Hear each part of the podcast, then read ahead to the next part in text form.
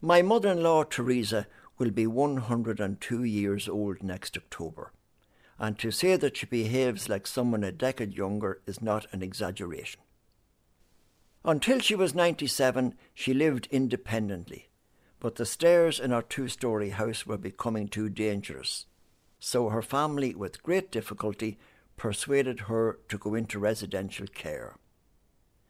Since that time, and until the coronavirus matter came upon us, my wife and I visited her in Portadown once a week, and what a pleasure it was to go there. The routine rarely changed. Eat some fruit, put on runners, hat, scarf, and heavy coat, and head out for a long walk along the Garvaghey Road. She linked both of us, not out of necessity, but for reassurance. This was followed by a stroll around a church car park, and then a rest in the church for quiet reflection. Back in her room, we played throw ball with a light plastic ball, and her reflexes were as fast as ours.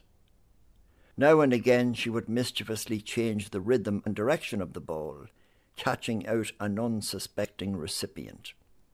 Occasionally, she would recite three poems Trees, January Scatter Snow, and The Field Daisy, which she had learned at school.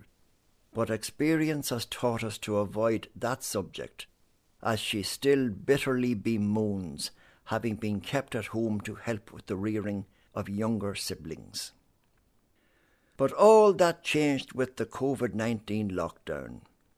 The rest home has been closed to visitors for several months, meaning that her family members are not allowed to visit her, leaving them broken hearted.